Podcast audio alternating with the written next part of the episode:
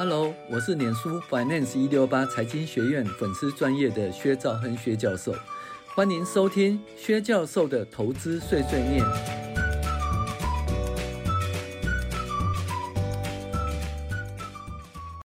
各位网友，大家好，我是薛兆恒薛教授。那在两周，呃，本年度就结束了。那我想说，大家今年的投资应该都相当不错嘛，因为毕竟难得一见的是一个大多头的年哦。那当初早就预期说，哦，今年是多头年，但是预期的原因是很简单的一件事，因为去年是空头年呢。过去经验显示呢，空头年的隔年是多头年。那多头年的意思呢，就是说年底的指数高于年初的指数，就是多头年。那今年到现在已经啊五十周了哈，剩两周，我想今年都多头年大概确定了。好，然后呢，薛教授在网络上啊录制进阶财报课程，每集十五分钟，预计五十集以上。想要看影音的网友，请订阅诶西 money 的 app；想要看文字网友，请订阅 DP 哈 Dream Player。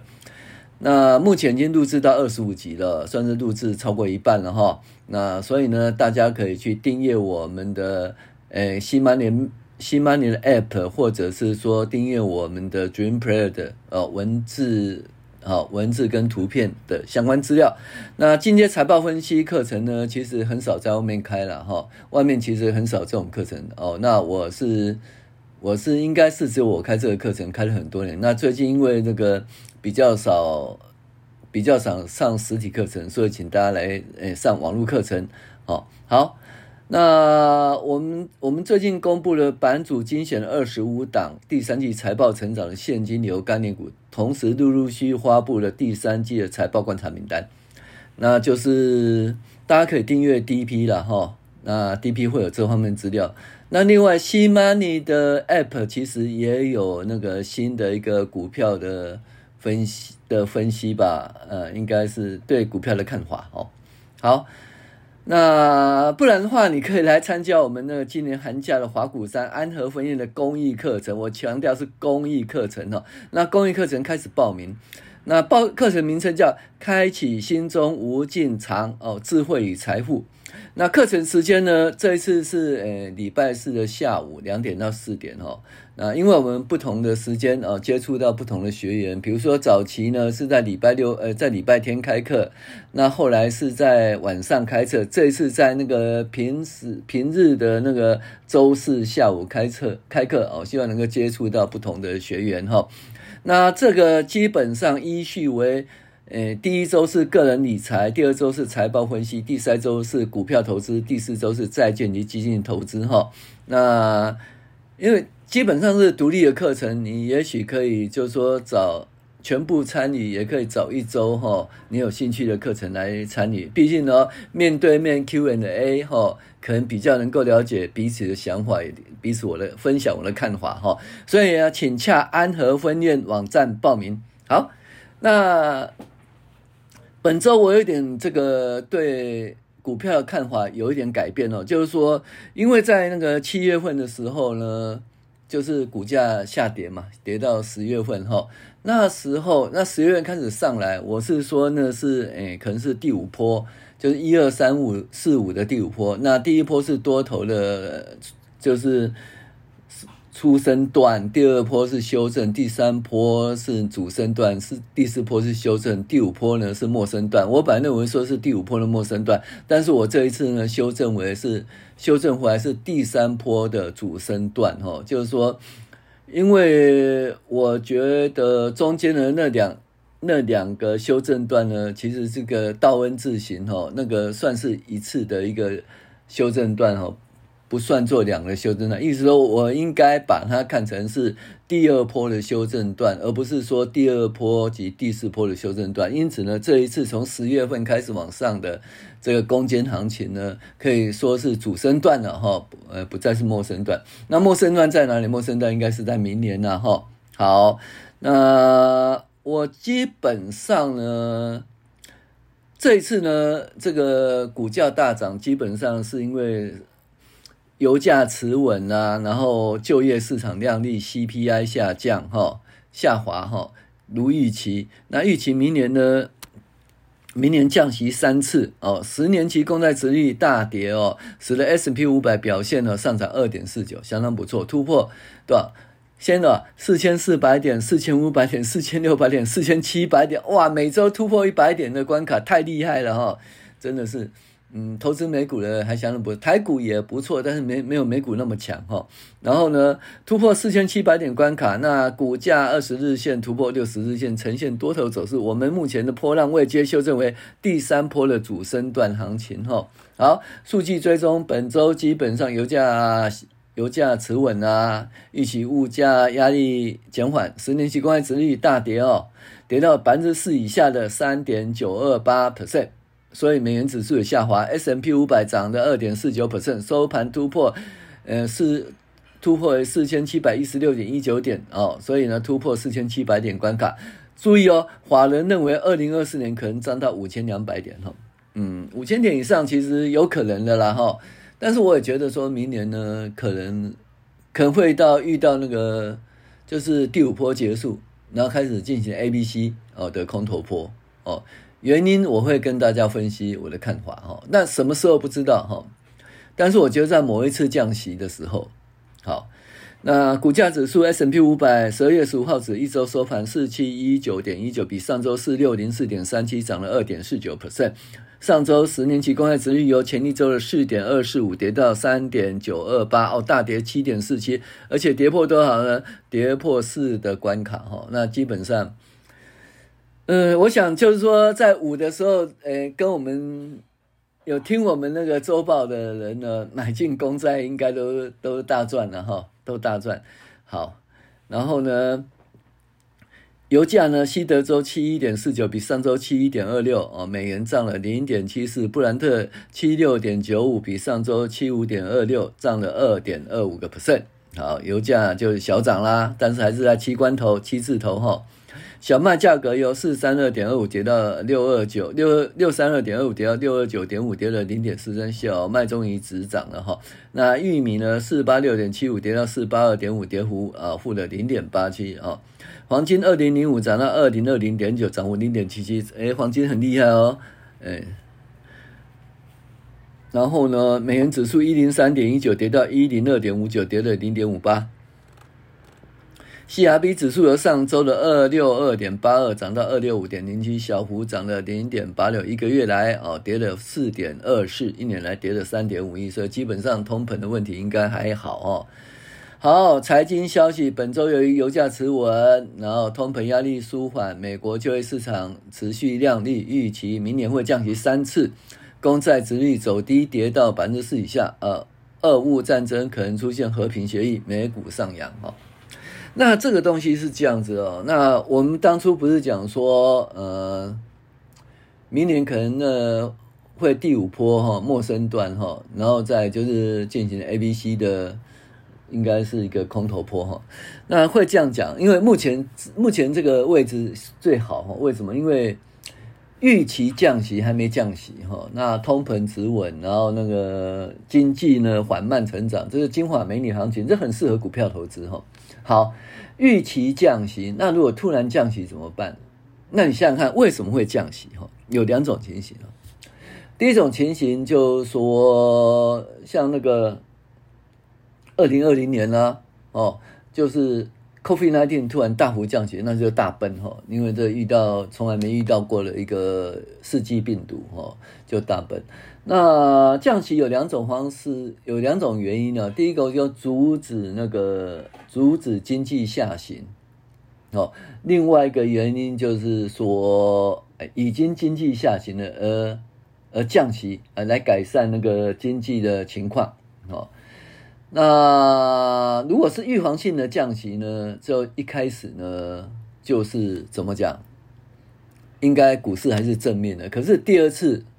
第二次的降息以后，因为预防性的降息，只要是说它的景气呢，就是没有没有变差，仍然维持很亮丽的话，哦，预防性降息就一次也好了，哦，一次也好，哦，两次。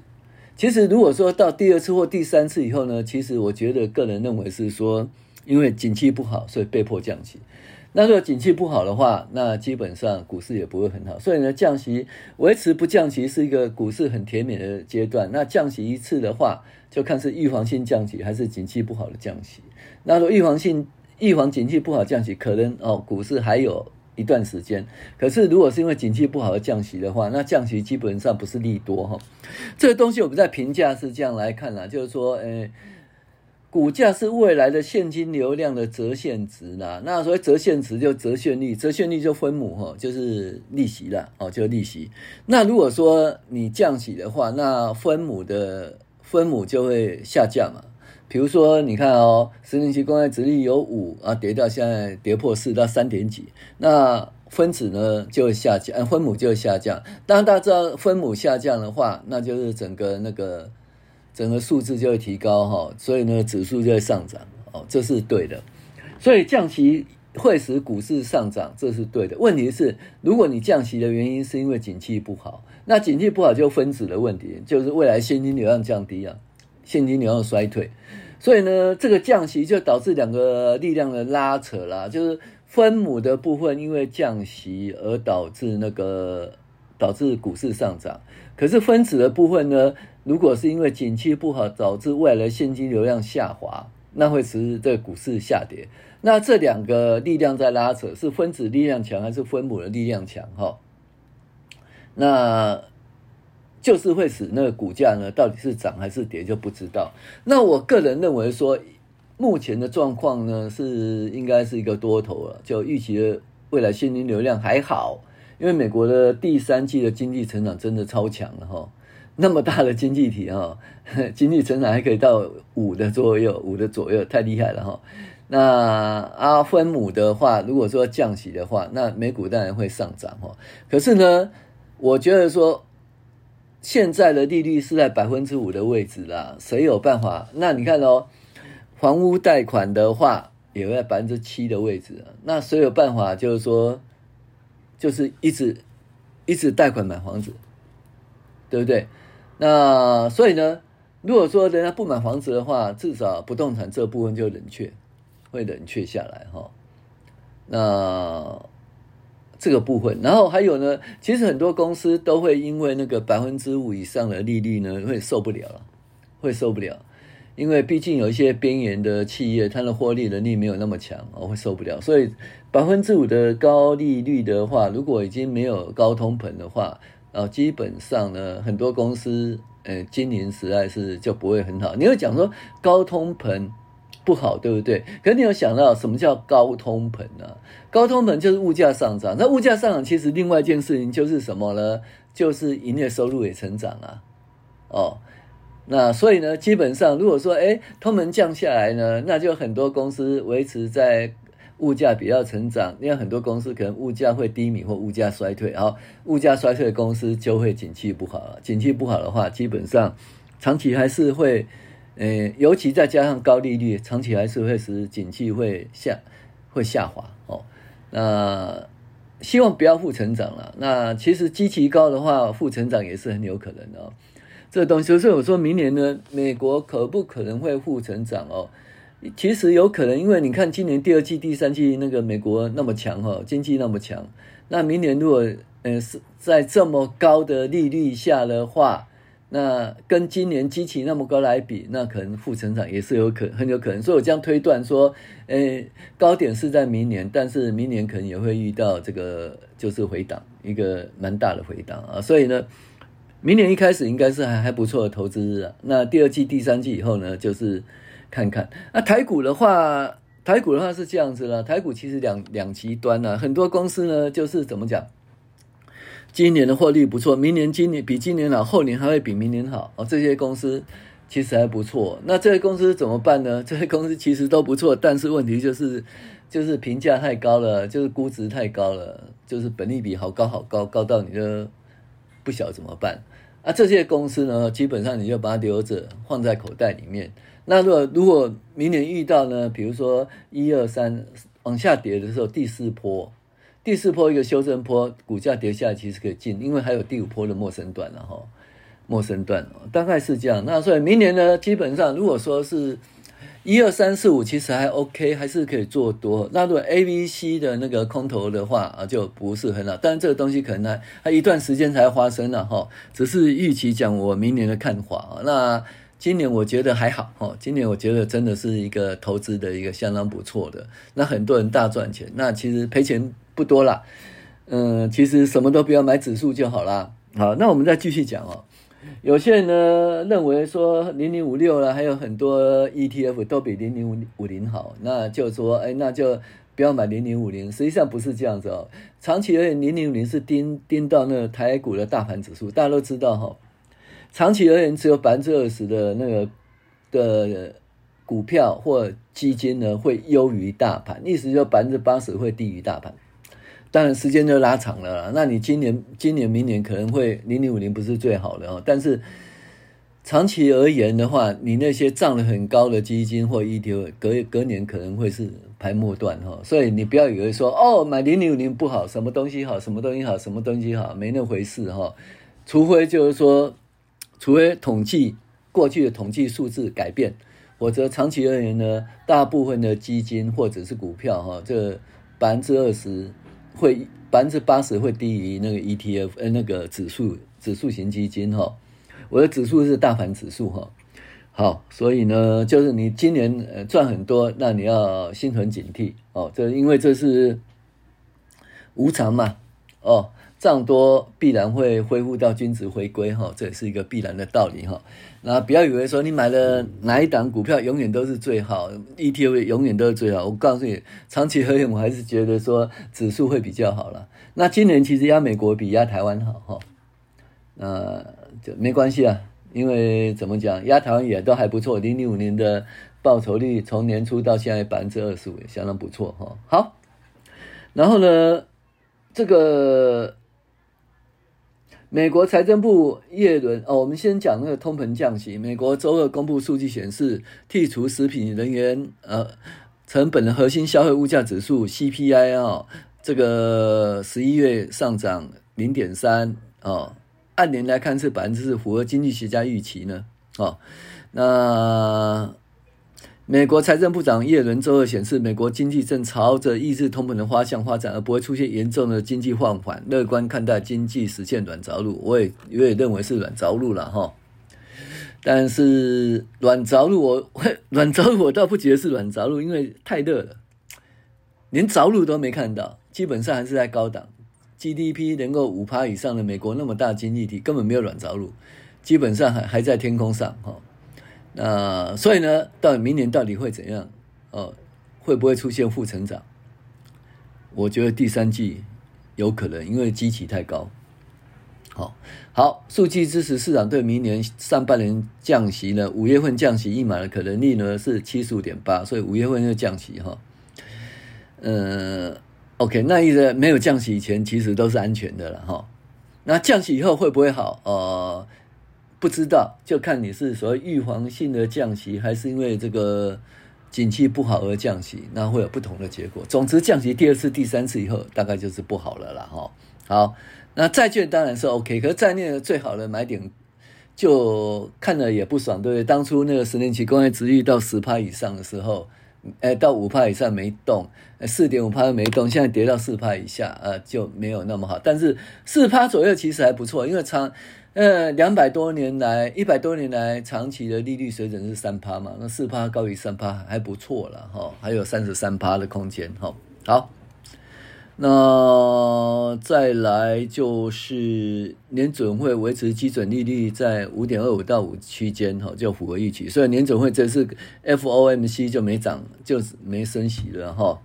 然后大家认为说，二零二四年的个人消费支出呢，通膨是二点四。那二零二四年 GDP 成长一点四哦，失业率是四点一，啊，GDP 成长一点四，那今年其实很强，今年第三季是五趴哈，一点四其实就等于紧缩蛮多了哈。如果是一点四，我觉得是 OK 啦，但是我这样一二三四季嘛，对不对？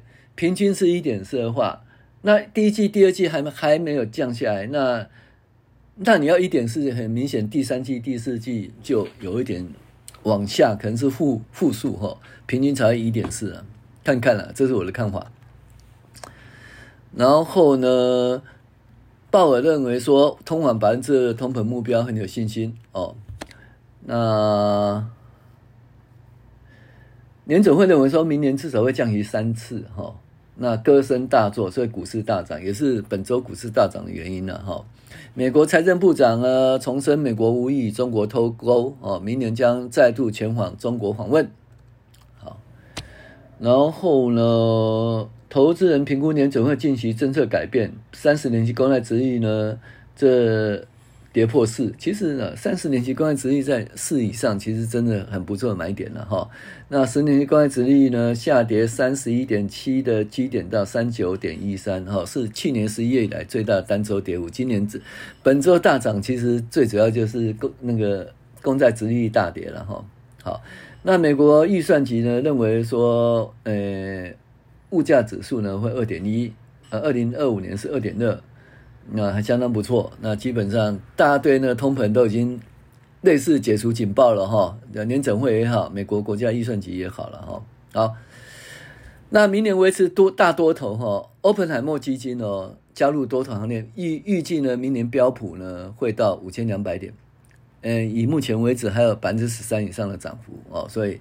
我也觉得说，明年其实一开始会多头是对的，只是说第三季跟第四季到底怎样就不知道哈。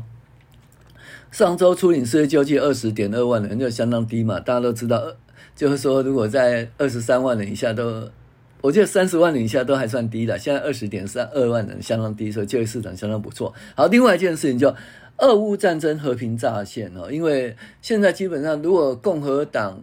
诶，压力的话，会不会支援乌乌克兰的诶军军事资源会少一点？那现在其实呢，就是俄国跟乌克兰开始要第四次和平会谈，而且在瑞士哈，所以有可能哈，有可能俄乌呢，因为就是怎么讲？因为乌克兰在就是将俄军赶赶出国境的那个，就没以前那么快，有一点遇到阻碍。然后西欧或者美国呢，就是也不能够毫无毫无限制的哦，就大笔的军援乌克兰。那俄罗斯呢，就因为它卖着石油哈，卖着天然气呢，它其实就是取得很多外汇，所以它打持久战也还可以哦。所以现在变成说，俄乌战争就出现出现泥沼，泥沼的话，OK，一方面没办法完全那个。弭平制服对方的话，那可能就是和谈，和谈就可能出现了和平了哦，和平协议哈。好，那美国晶片政策呢？拜登政府在辉达开绿灯哦啊，但是呢，所以呢，能够将应该将出国呃中国出售 AI 晶片哦，那基本上呢，所以这辉达也长期也不错，那对台湾也还还不错了哈，因为基本上呢，AI 的硬体呢。从那个今年代工到一些硬体，其实基本上都是台湾在做了哈，台湾在做。之所以明年我觉得还不错哈，那台湾是真的两极化了，有些就是诶今年比去年好，明年比今年好，后年又比明年好，这种公司相当不错。那这种公司只要那个股价下滑、估值合理的话，其实可以进来抱一下。那一下子三年内都还会成长公司，当然不错。但是有些公司真的是不行了，因为你。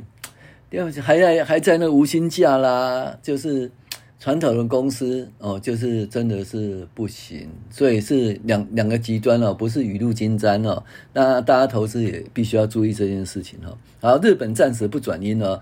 啊，上周呢日币大涨哦，大家抢日币，就后来又只有一日行情哦，因为日本那个央行说它暂时不会转阴了。好，那美国。众议院三百一十票赞成，呃，通过那个国防授权法哈。那资本金资助金额呢？哦，比去年增加百分之三，哦。OK，那市况以财报，呃，个股财报哈。那英特尔，呃，特斯拉、英特尔及股苹果上涨，一生技股下跌，能源股下跌。所以能源股下跌的话，你对那个就是塑化股也不用太那个，不用太大期望。等到国际能源股反弹后再说啊。软体股下跌这好奇怪哦，那个软体也下跌哦，好一阵子，台湾的软体股还还不错，而、啊、现在美国的软体股带带动下跌，所以台湾的软体股到底会怎样？好事多上涨还不错哈，所以因为利多上涨，本周美股 S&P 五百突破四千七百点关卡，特斯拉，特斯拉呢，它基本上一开始是一个坏消息，Model 三呢收回的那个收回了两千两两百万汽车辆汽车收回哈。那就是它自动驾驶系统呢有漏洞哦，然后呢，就是联邦税收抵减也可能会减少，但是呢，它的那个 Model Y 呢有跨国的补贴计划，而且它会推出第二代的 Optimus Gen 2哦这个产品，所以呢，这个速度更快，重量比较轻哦，所以呢上股市跳涨四点九亿，特斯拉往上涨哦。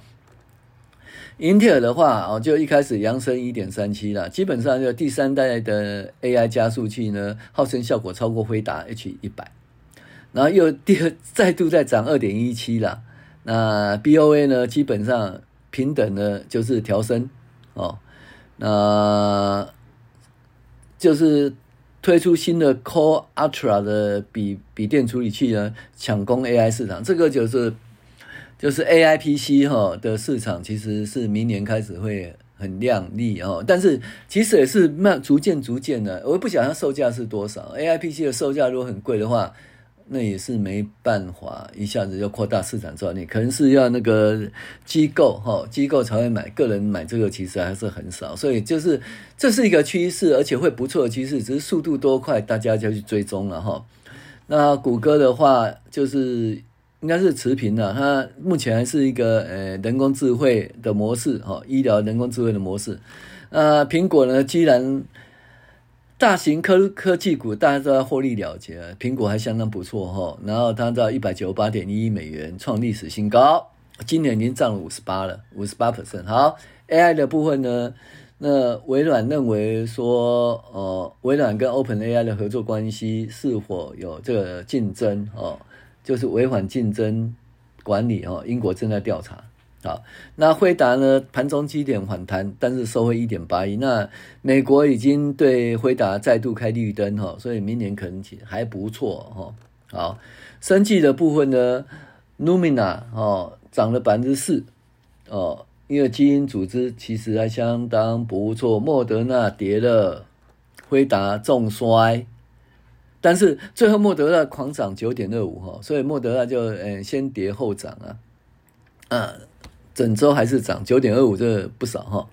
基本上它的实验性癌症疫苗跟默克公司的重磅药物啊，Keytruda 联合使用后，降低罹患致命皮肤癌三年后的死亡哈风险。软体公司呢，甲骨文的。暴跌十二点四四，因为收入哦低于先前的预期。那 Adobe 暴跌六点三五啦，那财报不佳哦，前景的保持保守啊。能源方面呢，基本上西方石油其实还好，那这就不理股价如何，因为它有一个新的那个开发案哈，那所以它是。是小涨哈，零售部分，Macy 百货涨了十九点五亿，这是因为大家想要这个收购 Macy 百货。星巴克下跌哈，那 Costco 还不错，收高四点四五哈，它的那个营收获利双双优于预期，因为 Costco 跟 Walmart 是一个重磅的零售商哈，那这两家公司如果不错的话，美国景气还消费至少都还不错。好，玩具制造商孩之宝跌了哦。嗯，因为他要裁员，Netflix 小涨哦，Netflix 我还没恢恢复，就是说订阅，因为去年、今年年中的时候把它结束，Netflix 那目前还没恢复。其实看追剧看眼看的话，对伤眼睛，对不对哈？那三大光照光照暴涨啦，二十一点三亿哈，这个东西，那个台湾光照的话，会不会因此？大涨哦，大家去看看哦。然后西南航空跌三点八三，燃油成本大涨，Air Airbnb 大涨了二点八二。那再来是通用汽车涨了六点六八了，因为它自动驾驶部分要裁员哈。其实大家想想看，如果自动驾驶要裁员的话，那自驾会趋缓，那那个电动车会不会说照当初预期的成长那么快？反之呢，那替代方案就油电混合车会不会渐渐呢，再再找回主场？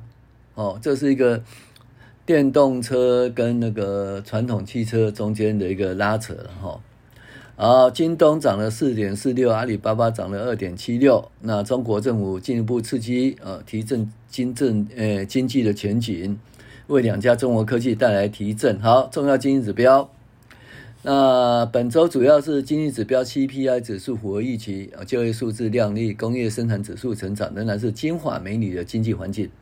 然后呢，十一月 CPI 年增三点一，前值三点二，你看又下跌了。然后月增零点一，啊，前值零，哦，那其实月增零点一就全年度的话就是一点二了，对，零点一乘十二个月就一点二，所以 CPI 还是很低的哈。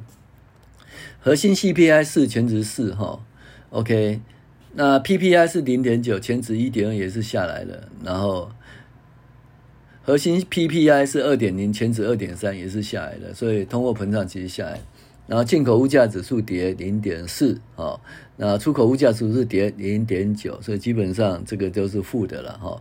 核心零售销售呢，月报是零点二，零售销售呢是零点三，其实我。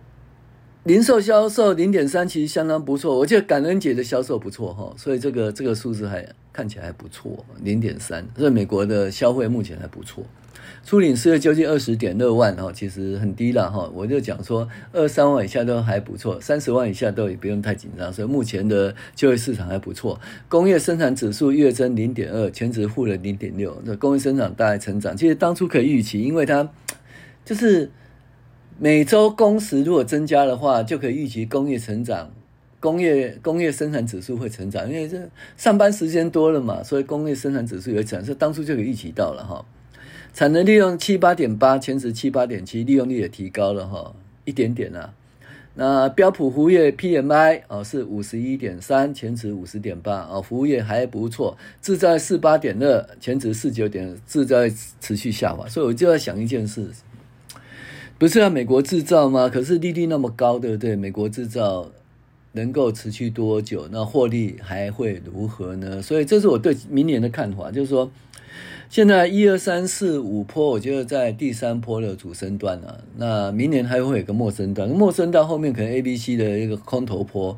那 A、B、C 空头波应该是等美国降息第一次或第二次以后，那要看它是说预防性的降息，还是因为景气。变差的一个降息，那对股市影响不太一样哈。好，呃，我们华谷山安和分院呢要报名的哦。那大家见面会，也许我会分析一些那个第三季的股票。那有兴趣的大家可以来上我的课。我是薛兆恩薛教授，谢谢您的收听，我们下周再见。